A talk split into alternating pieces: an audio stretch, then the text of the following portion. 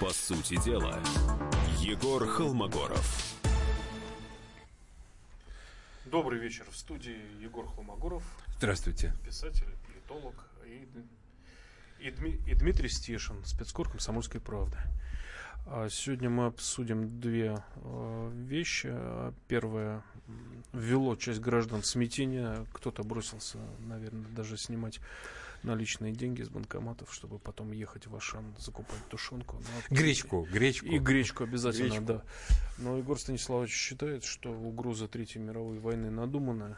А ну, нет, нечего. она не надуманная, она не надуманная. Скорее просто анализ э, тех действий, которые сейчас предпринимают американцы, а, говорит в пользу того, что а, Трамп намерен затягивать эту ситуацию и, в общем, постепенно свести ее на нет. Потому что, ну, на самом деле, все равно все эти процессы — это производная от э, внутриамериканской политики. То есть, где уже второй год продолжается охота на Трампа, а, собственно, после того, как он сделал первый шаг в своей капитуляции, почти сразу же после инаугурации, когда он отказался от советника по национальной безопасности Флинта, угу. я тогда предсказал, что все его начнет сейчас затягивать в болото и покроет его с головой но при этом от него не отстанут и все равно будут добивать, даже если он будет капитулировать. Вот сейчас происходит ровно то же, именно то, что я и предсказывал. То есть, с одной стороны, его затягивает вот в это болото такого классического американского агрессивного империализма, с другой стороны, при этом э, как бы его все равно не отпускают. Скажем, вчера провели отбуски у него, у, у его адвоката, ищут компромат на президента США, и, соответственно, э, Трамп уже как бы пишет истерические твиты, что это все охота на ведьмы и так далее, и так далее, и так далее. То есть его жестко прижимают, веди ту линию, которую мы от тебя хотим, а это включает курс на войну с Ираном, курс на конфронтацию конкуренцию жесточайшую с Россией, все новые и новые пакеты санкций и так далее, но при этом мы будем тебя продолжать дальше добивать. Он из этой ситуации как-то выру... пытается вырулить, то есть, собственно, uh-huh. что он пытается сделать? А, спускать все эти истории на тормозах. И вот сейчас очень похоже на то, что в очередной раз история, как бы, которая происходит э, сегодня э, вокруг Сирии, она будет снова спускаться на тормозах. Почему я а, делаю такой прогноз? А, Потому что вот уже сообщает американская пресса, что ударная группа ВМС США во главе с авианосцем Гарри Труман отправляется в Средиземное море. Дело в том, что самый очевидный вариант начала конфликта состоял в том, чтобы вчера ночью или сегодня ночью, скажем, наносится достаточно массированный ракетный удар американскими эсминцами, американской авиации, скажем, с баз в Италии и так далее. То есть, грубо говоря, в случае, если, например, под удар попадают те или иные там наши воинские части, то, соответственно, а, не исключена была вероятность ответного удара со стороны России. Вчера было очень жесткое противостояние, уже как бы намазолившего нам в свое время в глаза у Крыма а, эсминца Дональд Кук и нашей авиации, по крайней мере, турецкая пресса такое сообщала, что наши а, самолеты проходили над ним очень низко, а это, надо сказать, очень болезненная для моряков процедура, потому что это страшный звук, это очень как бы действительно серьезная нервирующая операция, вот такие облеты на низких высотах. И, в общем, а, а с Куком это уже происходит не в первый раз, потому что перед этим то же самое с ним делали у побережья Крыма. Но хорошая новость, как видите, в том, что а, его приключения постепенно отодвигаются от наших границ. Вот. Ну, в общем, можно было ожидать вот такого быстрого массированного ракетного удара. Если вместо этого из, если не ошибаюсь, из Англии они идут, из, из Великобритании, в обход как бы всего, всей Европы, через все Средиземное море, будет ползти авианосец, пусть даже он будет на всех парах идти, все равно как бы а, это совершенно другой темп событий. За это время ситуация будет затягиваться, забалтываться. За это время, там, не знаю, та же самая организация по запрещению химического оружия, которая уже сообщила, что она готова выехать в эту Думу и там э, каким-то образом разобраться на месте, был, э, была химическая атака или не была, а на месте она сразу поймет, что ее не было, потому что, в общем, то, что это стопроцентно фейковая атака, ясно абсолютно всем. То есть, грубо говоря, а сейчас вот при помощи такой как бы сложной формулы военного ответа погонять туда-сюда авианосцы, в общем, американцы создают, у меня создается ощущение, что американцы хотят затянуть ситуацию. То есть они устроили истерику, они устроили как бы такой очередной пакет угроз. Этот пакет угроз, понятно, опять же, с чем связан, потому что очередной крупный анклав в этой Думе, он э, добивается. А, но ничего помимо истерики, здесь уже как бы возникает ощущение, что ничего кроме нее не будет. Почему? Потому что ну, то же самое мы наблюдали в прошлом году у берегов э, Северной Кореи когда они подогнали туда аж два авианосца. Все тоже обсуждали, что вот сейчас начнется вообще ядерная война, потому что Ким Чен Ын при, применит ядерное оружие. Но сейчас мы, как вы знаем, мы все наблюдаем а, историю с тем, как а, Трамп собирается встречаться с Ким Чен Ыном. То есть дойдет ли до встречи с Асадом, я не знаю, но пока у меня по тем признакам, которые я наблюдаю, ощущение того, что вот никакой срочной атаки не будет. Другое дело – Другое дело, что ну, вопрос э, в том, стопроцентно ли Трамп контролирует ситуацию. Вот я, опять же, как бы, конечно, гадание на сериалах, оно достаточно забавное, как бы, занятие, но, тем не менее, э, смотреть американские сериалы иногда полезно. Вот очень хорошие есть сериалы «Их Родина», вот. Совершенно русофобский вот сезон, который сейчас показывают, вот просто отмороженно русофобский. Но там есть такая сцена, как президент не дает разрешения на удар в Сирии, а потом и глава ее администрации звонит генералам и говорит, ну, нанесите. Ничего страшного, нанесите. Ну, вот. сложно себе представить такую ситуацию. А, ну, Вообще-то есть иерархия ну, власти. И, дело в том, что она сейчас в Америке посыпалась. Собственно, анекдот начинает состоять в том, что в Америке иерархия посыпалась после того, как глава комитета там, начальников штабов, там, э, глава э, ракетных сил заявил в какой-то момент, что если Трамп прикажет нанести ядерный удар, мы еще подумаем, угу. то становится понятно, что строгая президентская вертикаль в США начинает э, ну, потихонечку осыпаться. То есть в этой ситуации личная позиция Трампа, скажем, и что в итоге решат американские военные, это две большие разницы. Но если ориентироваться на вот этот визуальный как бы фактор в виде того, что они будут подгонять туда авианосную группировку, это грубо говоря, решение противоположное по своей военной логике а решению, скажем, какого-то быстрого, стремительного, так, как они говорят, карающего покарать Асада удара и так далее. Что либо ты подвозишь авианосцы и долго там угрожаешь и так далее, это большей степени символическое действие. Либо ты пытаешься применить по максимуму ракетное вооружение, но если как бы они будут применены, они будут применены, грубо говоря, в ближайшие сутки. Мне кажется, Асада после того, что он пережил за последние там, 10 лет, уже ничем невозможно напугать. Но там самое неприятное, что в регионе есть еще один игрок, который с нами связан множеством и кровных уз, и каких-то отношений. А, это Израиль. Я, кстати, был на этой базе Т-4, я ночевал на ней в расположении а, наших да, миротворцев. Она она находится всего в 30 километрах от Пальмиры, в пустыне, плоской, разбросанной по поверхности э, ангара для самолетов. И вот по ней ударил, ударил Израиль. Э, ракеты прошли над, Иран, э, над Ливаном. Израиль можно понять, а Иран практически приблизился к его границам. А, причем уран вооруженный. Такого... Нет, ну, дело в том, что у Израиля, да, у Израиля, конечно, понятная истерика, потому что они боятся, что в итоге сирийские войска как-то подойдут к голландским высотам, если еще иранские войска туда подойдут и так далее, а, а, с, а с них накрывается ракетами пол Израиля как бы и артиллерия, и артиллерия, весь север Израиля. То есть они поэтому нервничают. Ну, сейчас после перерыва мы об этом да. поговорим. Поговорим, как это возможно ли расплести и что будет дальше. Оставайтесь с нами. По сути дела, Егор Холмогоров. Товарищ адвокат! Адвокат! Спокойно, спокойно.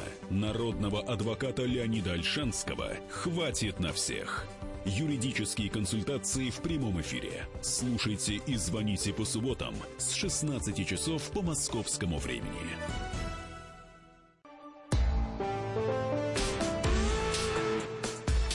По сути дела, Егор Холмогоров. Добрый вечер. В эфире Егор Холмогоров, политолог и писатель. И Здравствуйте еще раз. Дмитрий Стишин, спецкор «Комсомольской правды». Мы говорим о Третьей мировой войне, которая дышит нам в лица своим зловонным дыханием.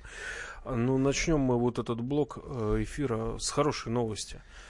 Да, вот на самом деле новость просто великолепная. Она состоит в том, что, э, я думаю, вы помните, как неделю назад э, а, мы обсуждали угрозу депортации на страну Украину ополченца Николая Трегуба, сражавшегося в Славянске. А, внезапно почему-то именно по отношению к нему наша правоохранительная система решила применить по всей строгости так называемые миграционные правила в стране, затопленной миллионами нелегальных мигрантов и из гораздо менее, что называется, дружественных и менее там настроенных на русский мир частей планеты. Вот. Но была уже серьезная угроза того, что после двойного решения суда его депортируют. Но... Четыре дня до высылки оставалось. Да. Ну вот, по счастью, как бы ситуация немножко начала рассасываться. Во-первых, вот в эфире «Комсомольской правды» а, глава ФМС заявила о том, что его не депортируют на Украину. Что она прекрасно знакома Сеч... с его делом. Мое уважение Ольге Кирилловой. Да, сейчас представители Николая сообщили, что вот у них на руках уже копии документов о том, что ему предоставлено временное убежище в России. Они считают, что половина борьбы тем самым выиграна. И вторая половина – это теперь добиться отмены соответствующих позорных судебных решений. А их нужно обязательно отменить, потому что эти решения а, судей, напомню, Реутовского суда и Моск- Московского областного суда а, – это просто позор нашего российского правосудия. И я надеюсь, что вот Николай не только благополучно останется здесь, в России. Вот, я еще раз подчеркну свою позицию, что я считаю, что вообще каждый представитель нашего русского мира должен иметь полное право находиться на территории России без ограничений и при первой же возможности получить гражданство России. То есть это касается русских, это касается людей, которых, конечно, не совершенно несправедливо записывают в украинцы, хотя это, в общем, те же русские. Это касается и граждан Беларуси, у нас с ними и так союзное государство, оно просто как бы все по-разному может повернуться. Там сейчас опять какой-то националистическая накачка пошла, какие-то день воли и что-то еще. Вот. В общем, для любого русского человека на планете, я считаю, российское гражданство должно быть стопроцентно доступно. И такие вот ситуации, как с Николаем Трегубом, не должны воспринимаю, как бы, возникать просто в принципе. Встречный вопрос, который очень любят либералы. А как вы будете определять русских? Мерить черепа или по ну, носам? Вообще, вообще это довольно глупый вопрос в условиях как бы нашего постсоветского наследия. У меня до сих пор хранится мой первый советский паспорт, который я получил в 91 году в 16 лет. Там четко и ясно написано «русский». У меня тоже, кстати. То есть, э, на самом деле, это можно... В, а, для любого человека, предки которые являлись гражданами СССР, можно проследить такую указанную национальность. Если написано русский, украинец, белорус, там хотя бы у одного из родителей, вопрос снимает, вопрос должен сниматься. Вот. Если человек ну, знает русский язык, то есть, понятное дело, что там могут быть какие-то случаи, когда э, там папа русский, ну, никогда, скажем, не воспитывал, и человек вырос вообще в другой культуре, в другой языке, никак себя не соотносит. Но во всех остальных случаях, понятное дело, что не должно быть никаких препятствий как бы ворота должны быть раскрыты, потому что мы тем самым серьезно изменим и содержание миграционных потоков у нас в стране.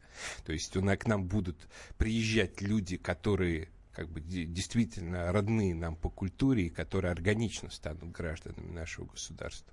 С другой стороны, мы, в общем, предоставим им защиту и опору. Ну, а как бы есть аргумент, который я даже от тебя, кажется, слышал, что ну тогда вот все уедут там из Украины и так далее, Средней Азии, у нас не останется опоры. Это, с одной стороны, справедливый аргумент. Но с учетом того, как на сегодняшний момент вот вся наша политика не чешется на эту тему что-то делать, а оставлять их тоже вот на растерзание, ну, тяжело. Хорошо, что, кстати, о растерзании, хорошо, что хотя бы вот все-таки некоторые усилия по как бы рыбакам крымским, которые захвачены украинскими пиратами, сейчас при, предпринимаются, пока не слишком успешно, им не дали таки выехать из Украины и требуют, чтобы а, они выезжали по своим мнимым украинским паспортам, которые якобы у них должны быть, э, как у крымчан. Вот. Ну, все-таки, по крайней мере, сейчас мы видим, что наша консульская служба работает. Я сейчас готовлю материал о положении русского языка на постсоветском пространстве. Вот собираю статистику, у меня по каждой стране эксперт там комментировал. И вот что меня поразило. В каждой, в каждой постсоветской стране русские, они не стесняются этого названия, по результатам их национальных переписей являются второй этнической группой.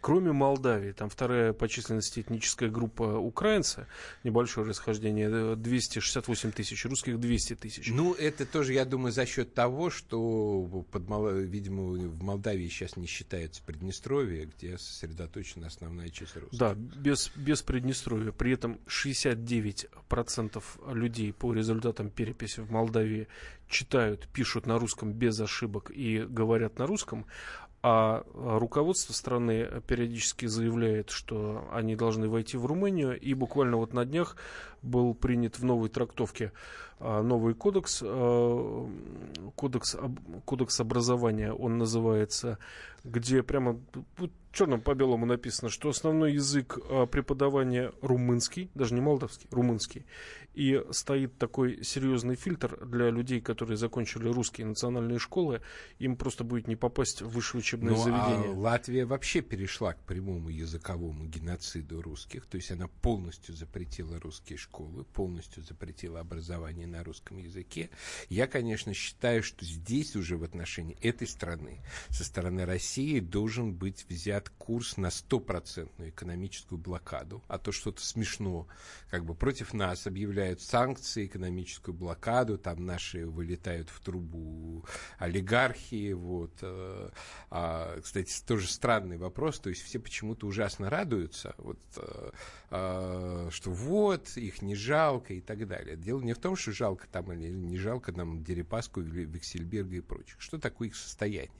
как бы что такое там их ценные бумаги и так далее. Это зарплаты, скажем, сотрудников э, алюминиевых заводов и тысяч, так далее. Десятков да, ну вот мы все да. представляем вот этих людей, как бы вот этих олигархов.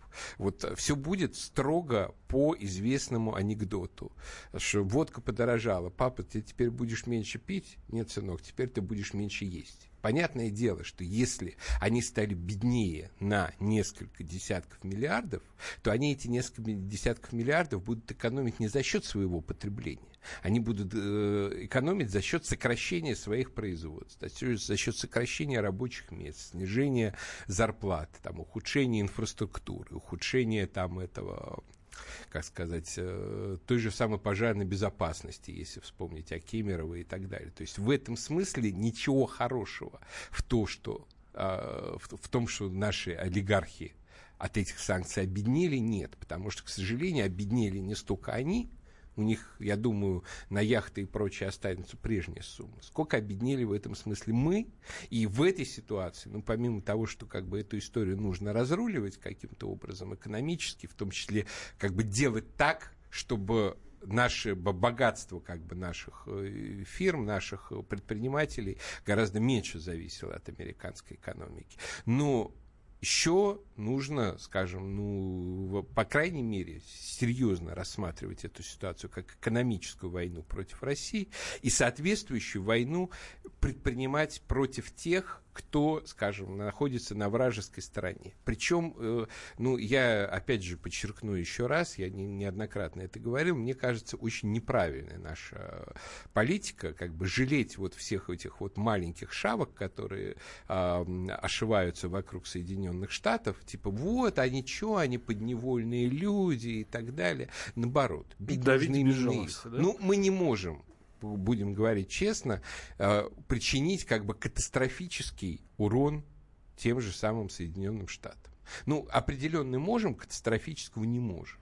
А вот всей этой пузатой мелочи, которая, тем не менее, наглеет, которая, тем не менее, ведет себя очень агрессивно, ощущает за спиной бугая э, американского, мы можем сделать очень больно. Той же Латвии мы можем сделать очень больно. Мы уже кое-что сделали. Я уже нигде никаких э, рижских шпрот не видел. Везде они только калининградские. Я, конечно, э, не уверен, что не перешили этикетки, но тем не менее. Ну, что шпроты? Э, Россия потребляет, это я знаю совершенно точно, всего лишь один вагон стандартный железнодорожный шпрот в день. Это товар не каждодневного ну, потребления. Страшнее Лужский порт, да. который вот так тихонечко, тихонечко, тихонечко А вот построили. надо уже не тихонечко, нужно переходить на более как бы жесткие меры. То есть, грубо говоря, а, в этих странах, которые проводят такую русофобскую политику, просто невыгодно жить. Ну, я думаю, что мы еще поговорим об этом после новостей и рекламы. Оставайтесь с нами. По сути дела, Егор Холмогоров. Рецепт приготовления лучшего утреннего шоу от Михаила Антонова и Марии Бачениной. Это очень просто. Берем главные темы из интернета. Добавляем щепотку экспертов. Затем обжариваем главную тему желательно с двух сторон. Периодически приправляем все это мнениями слушателей. Иронию и сарказм добавляем по вкусу. Наслаждайтесь. Утреннее информационное шоу «Главное вовремя» с Михаилом Антоновым и Марией Бачениной. Слушайте по будням с 7 часов утра по московскому времени.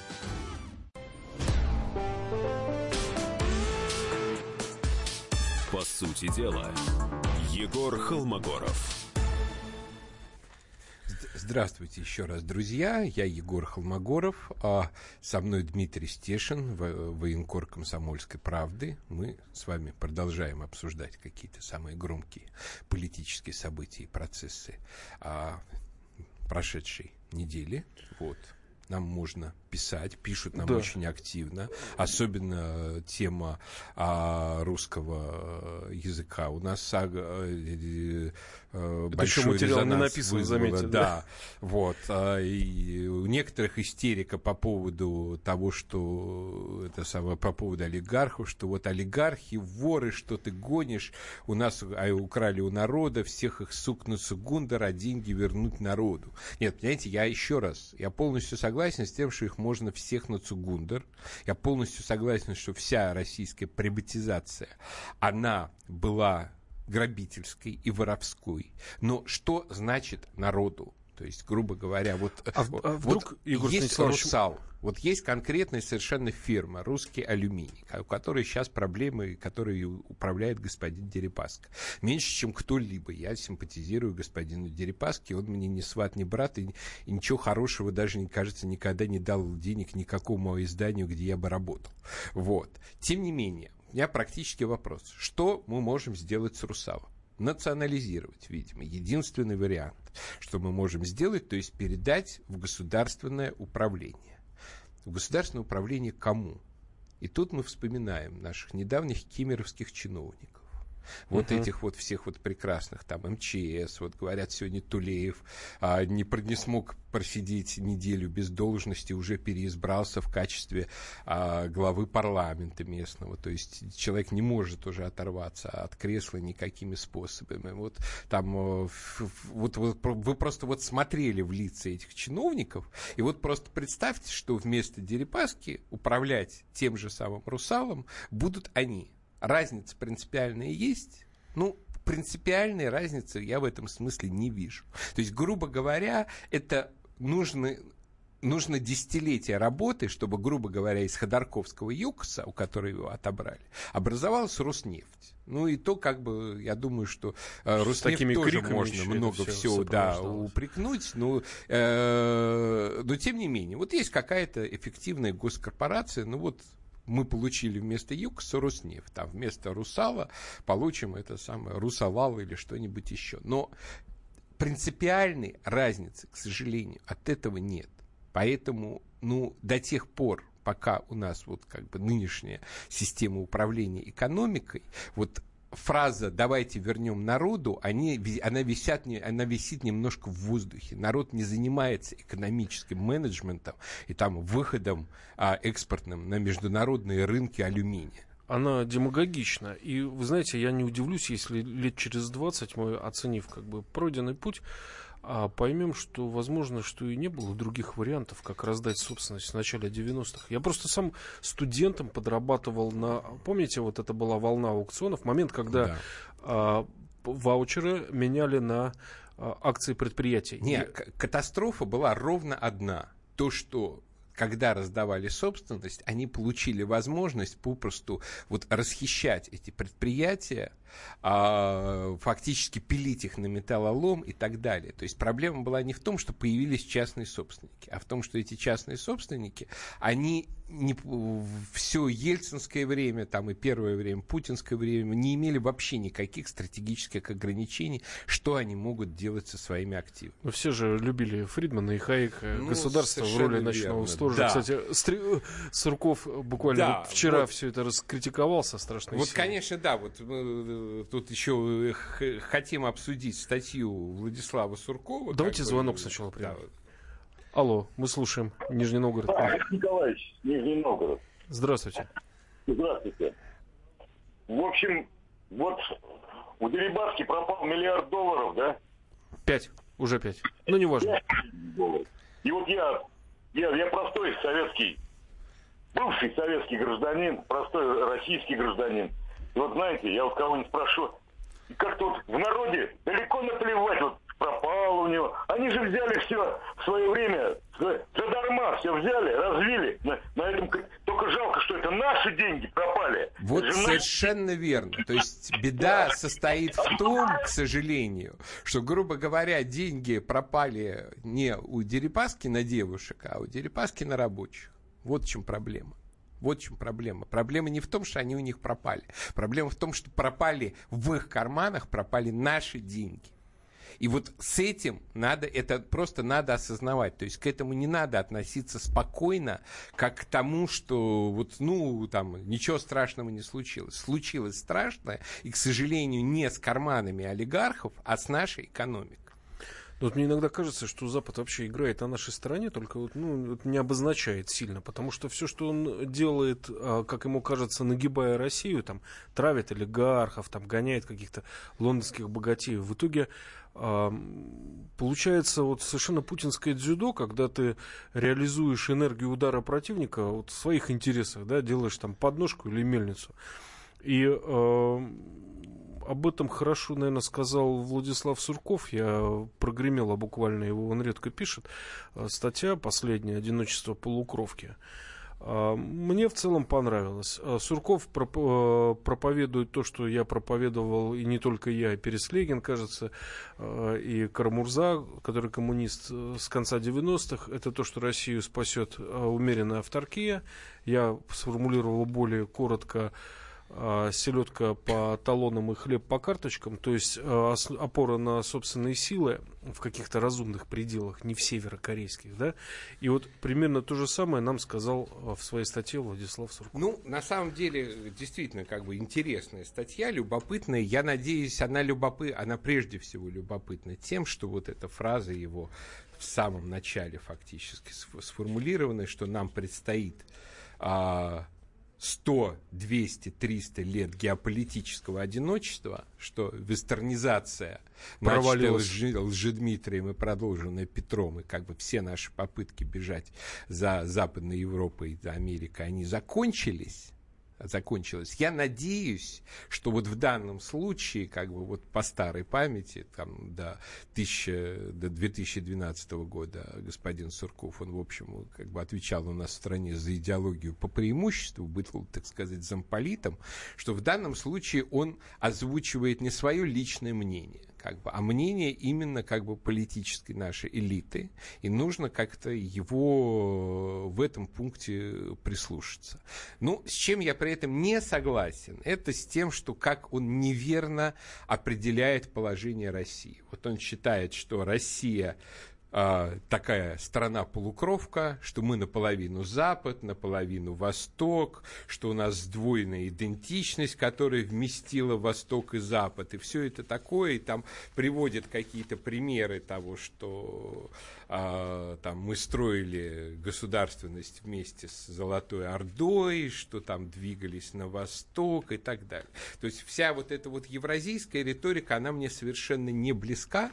Знаете, я в свое время, когда мы э, во Владивостоке проводили вот как бы такой форум Бердяевские чтения, там были эксперты из Китая, из Японии, из Индии, из Кореи и так далее, вот на тему того, Россия, Азия и, или Европа, Европа или что-то промежуточное, и что она вместила от себе, в себя что и то, и другое, я говорю, знаете, ребята, если у меня слева сосед любит играть в гольф, а справа сосед любит играть на трубе, то это не значит, что я должен играть трубую в гольф это значит, что я могу там, не знаю, заниматься фортепиано, живописью, там, не знаю, а тренироваться в стрельбе по, по движущимся мишеням или что-то еще. Россия не и Запад, и Восток. Россия не Запад и не Восток. Россия – это Север.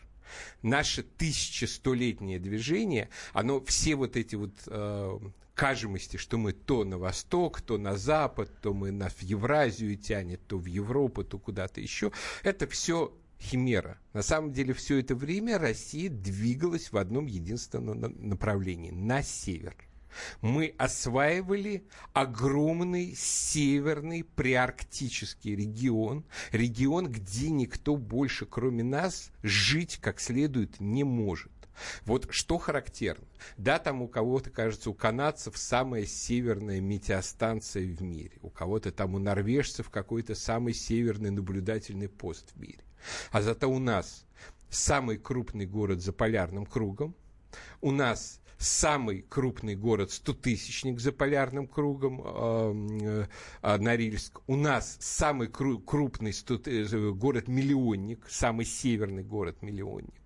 То есть мы реально на этом севере живем, мы осваиваем. И наша, вся наша цивилизация, она выстраивается именно под вот эту логику освоения тех пространств, которые еще вот на сегодняшний момент совершенно дикие. У нас большая часть страны не заселена просто по ее климатическим условиям. Но это, за этим однажды будет будущее. И уже сейчас потихонечку Запад в ужасе начинает осознавать, что вот за Арктикой внезапно оказывается будущее. Они, скажем, обнаруживают климати- климатические изменения а, и... Эм, Вскрытие Северного морского соверш... пути. Совершенно верно. И об, внезапно оказывается, что Россия, которую они столетиями занимались тем, что отталкивали все дальше и дальше от морей, вся западная геостратегия строится на том, что у России не должно быть хороших, удобных выходов к морю. И вдруг выясняется, что у нее самый большой выход в море, к морю в мире будет сейчас. Вот. И они не нервничают. Они нервничают ощутимо из-за этого, и нам не нужно пытаться вот сейчас действительно обрести как-то место между Европой и Азией. На самом деле никакого такого места нет. За... Азиаты точно так же рвутся на Запад, как и мы, только гораздо больше или гораздо более успешно в этом смысле. Нам нужно находить свое собственное место, и это место, оно именно на севере. И наша идентичность, нам нужно перестать бояться быть собой в этом смысле. И уж никак не, не толкаться а, в конкуренции за западные рынки там, с китайцами и э, корейцами. Ну, мы вряд ли сможем потолкаться на конкуренции, в конкуренции на западные рынки за, за там, футболок, ручек и так далее. А вот за оружие Самое главное, чтобы у нас был внутренний рынок. Ну, сейчас после перерывов мы это обсудим.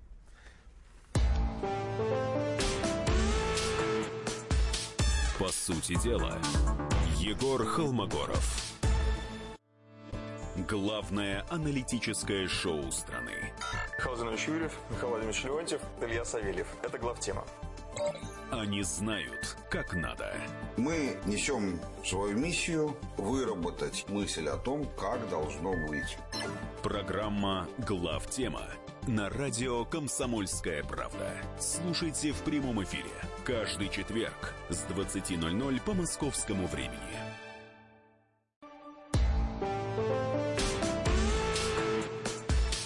По сути дела, Егор Холмогоров. И Дмитрий Стешин, спецкор комсомольской правды. Да, ну вот, я продолжая, собственно, о статье Суркова, мне, собственно, тут больше всего а, нравится следующий посыл. Одиночество не означает полную изолят, изоляцию, но безграничная открытость также невозможна.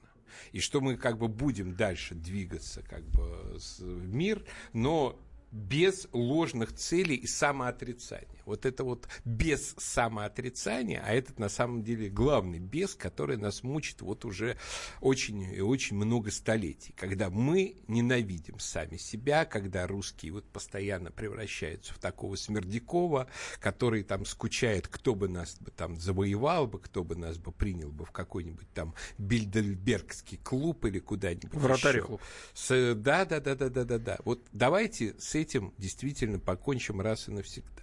Ну, а что касается севера, вот, понимаешь, а, мне кажется, что все-таки ситуация движется. То есть, конечно, у нас есть тут скептики. Вот, Холмогоров, вы с головой дружите, в мой город Краснодар прут бешеными темпами люди из Сибири.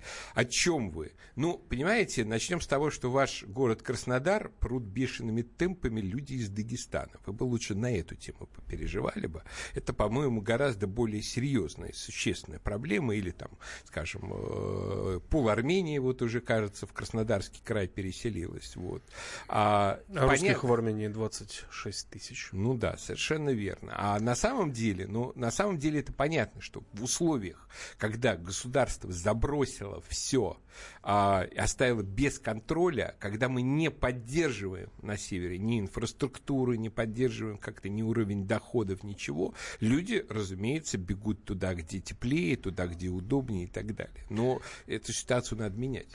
Знаете, я в 2008 году, кажется, был э, в декабре на Северной Земле, да, на вот остров... Это жестко, наверное, было. Да, на острове Домашний. Я туда собирался в ужасе. Причем, как, я ехал на машине с работы, мне звонит главный редактор, говорит, ты завтра вылетаешь на Северную Землю. Я вот одновременно собираюсь и кашу глазом в интернет и читаю, что там нет флоры, нет фауны, растет цветок камнеломка, который погибает, если его занести в тепло. И там стоит застава, наша погранзастава на острове Домашнем. А задача у заставы не охранять границу там, до полюса 800 километров, там никого нет, а поддерживать постоянно, круглогодично, в рабочем состоянии полосу, которая способна принимать вообще любые самолеты, да, любого размера. И зависнув там на две недели, я, разумеется, близко очень сошелся со всем персоналом заставы, там оказались контрактники, и они мне рассказали интересную вещь, что буквально еще год назад там была страшная безнадега. Они пытались собирать из машин 50-х годов одну, чтобы она хотя бы ездила а, у них от этой безнадеги застрелился диспетчер, просто в диспетчерском посту взял и выстрелил в голову из ружья. Они вынесли диспетчер, отключили отопление и, собственно, заперли этот диспетчерский пост. Я в него заходил, там все потолки до сих пор в крови. А потом вдруг резко как будто что-то щелкнуло, и все внезапно переменилось. Прислали там вездеход «Тайга», в котором можно жить, а, какие-то снегоходы, стали платить, забрали срочников, прислали контрактников, стали платить по 150 тысяч рублей в месяц, ну и так далее, и так далее. А Россия мгновенно а, вспомнила про Арктику и отреагировала. Но перед этим, например, я участвовал вместе с Сергеем Мироновым в поездке в Архангельск, где он, например, а, проповедовал в своем публичном выступлении о том, что все северные города нужно позакрывать и работать там вахтовым методом, Ой, как это какой э, ну, принято на, на самом Западе. деле, на самом деле, беда-то в том, что это все э, в значительной степени еще наследие такое, я бы сказал, казенно-лагерного способа освоения севера. Потому что вообще было время, было время, когда вот тут а, тоже некоторые слушатели перешли на оскорбление, там, Картавы, а теперь скажи, что все на севере построил твой друг Дерипаска, а не русский народ. Нет, нам вообще все на севере построили как раз мои предки. А моя-то фамилия как раз Холмогоров. Вот ваша фамилия, может быть, там а, Голопупенко, вот, а моя-то фамилия Холмогоров. Это значит, что мои предки были из села Холмогоры которая позднее в, в качестве главного порта заменила Архангельск, но до этого момента, я, собственно, сейчас читаю, каким образом из Холмогор ходили на запушнины на, э, в устье реки Обь. Вообще нашли Плы... кому предъявить, да? Да, да, да, да, да. Плыли, плыли на как бы таки, на, на, на таких кораблях, специально противоледовых кочах, доплывали до полуострова Канин-Нос, через Канин-Нос по рекам, вот среди всего этого гнуса, комары, комаров и прочего, переваливали его, чтобы не оплывать кругом. Потом доплывали до Ямала, и также по Ямальским тоже озерам, по, Яма, по Ямальским рекам, вот переваливали и плыли а, уже вот в устье реки Таз, где была, был знаменитый город Мангазея. Но на этой Мангазее эти холмогорские там, купцы, промышленники и так далее делали 3000% прибыли. То есть они приходили, они били там Соболя, и они делали на этом 3000%, 3000% прибыли. И продолжалось это, пока, собственно, государство в 1618 году не запретило вот этот ход через Ямал, только все строго как бы через Урал, только все строго уже по Оби, под контролем воевод. Ну, почему? Потому что, с одной стороны, государство не хотело меня, э, терять прибыль, с другой стороны, очень боялось, что от наших людей узнают иностранцы, которые тогда очень мечтали пройти Северным морским путем, они еще не знали, что в Китай по нему плыть слишком далеко и по тогдашней технике невозможно. Но а, люди сами то есть наш народ готов был самостоятельно освоить север, лишь бы просто это приносило ему какую-то выгоду и прибыль. Просто сейчас ситуация такая, когда частный человек никакой своей частной выгоды в нахождении на севере не видит от слова совсем, что у нас либо, что называется, там большие вот все эти предприятия, к которым ты жестко достаточно привязан, либо, либо это все на, на понятное дело государственной поддержки. Если государственная поддержка хорошая, то все неплохо. Если плохая, то значит действительно города пустеют, разбегаются и так далее. Но это ненормальная ситуация. Ну, я вот был в Диксоне в городе, да, один из основных портов на Северном морском пути. Я был там в 2010-м. Помните эти жуткие пожары московские? Я сбежал, вот, трусливо дезертировал туда, там, там прохладненько в августе. А, Диксон, а, в нем было порядка трех тысяч человек населения. В тот момент, когда я туда приехал, там осталось всего 300 человек. Но все дома были аккуратнейшим образом законсервированы. Это не похоже на вот эту заброшку, как это называют доморощенные сталкеры. И, в принципе, мне все говорили, что да, мы ждем, когда сейчас впрыснут адреналин в Арктику, и все начнет оживать по новой. А места там суровые. Там, если человек умирает, ему выдают в районной администрации связку динамита, чтобы можно было взорвать и могил. Вот так вот. Ну, тем не менее, вот понимаешь, вот я много достаточно там изучаю историю освоения русскими севера, и вот каждый раз действительно поражаюсь тому, что вот было время, когда вот люди там такие как там знаменитый Семен Дежнев и все прочие, они десятилетиями, там, по 30, по 40, по 50 лет шныряли по этому северу. Вот он случайно вот тогда в результате этого своего плавания вокруг э, Чукотки оказался заброшен на Анадырь. С 14, угу. у него 14 спутников выжило всего из 100. И вот они там этими 14 спутниками на реке Анадырь посидели, поселились, они обложили данью несколько сот местного населения – 14 человек, несколько сот, нашли там моржовое лежбище, набили этого моржового лежбища на такую сумму, что в итоге, когда ему просто он привез это все в Москву, и на 10%, которые ему полагались от этой суммы, он стал, ну, по тогдашним понятиям, в общем, почти миллионером. Вот. Но, тем не менее, вернулся в Сибирь продолжать служить. Хорошо, но уклад изменился. Сейчас чем может привлечь Арктика нас? Надо думать. Вот, на, грубо говоря, нам надо думать, нам надо понять, найти какой-то способ, который действительно привлечет туда а, постоянное население, ну, либо хотя бы не постоянное на активный срок жизни. То есть я не понимаю, там, человеку, старику, возможно, там незачем доживать свой ну, век. Да. И у, у него просто к этому моменту должно быть достаточно средств, чтобы перебраться а, куда-нибудь, да, в тот же самый Краснодар. Вот, и уравновесить демографию там. Но чтобы у людей был серьезный мотив, ну, в позднесоветские времена серьезный а, мотив был, потому что тогда же переделали знаменитую эту песенку «А я еду за туманами», «А я еду, а я еду за деньгами, за туманом едут только дураки». Но ну, Кстати, потом огромный дефолт просто всего этого произошел.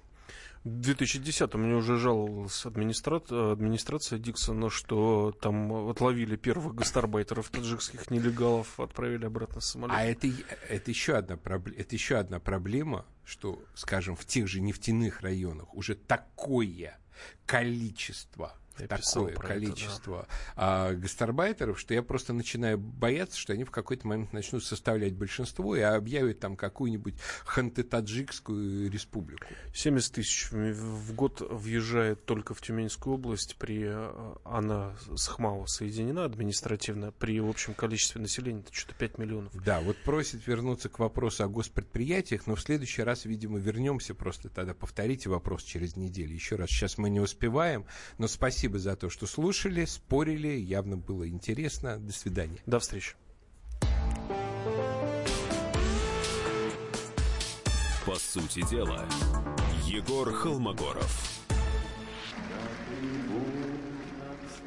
Прекращаю свою деятельность на посту президента СССР. На небе туча. Илья Ковальчук!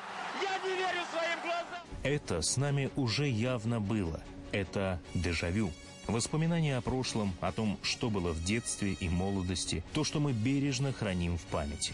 Программу «Дежавю» слушайте по будням с 11 вечера по московскому времени.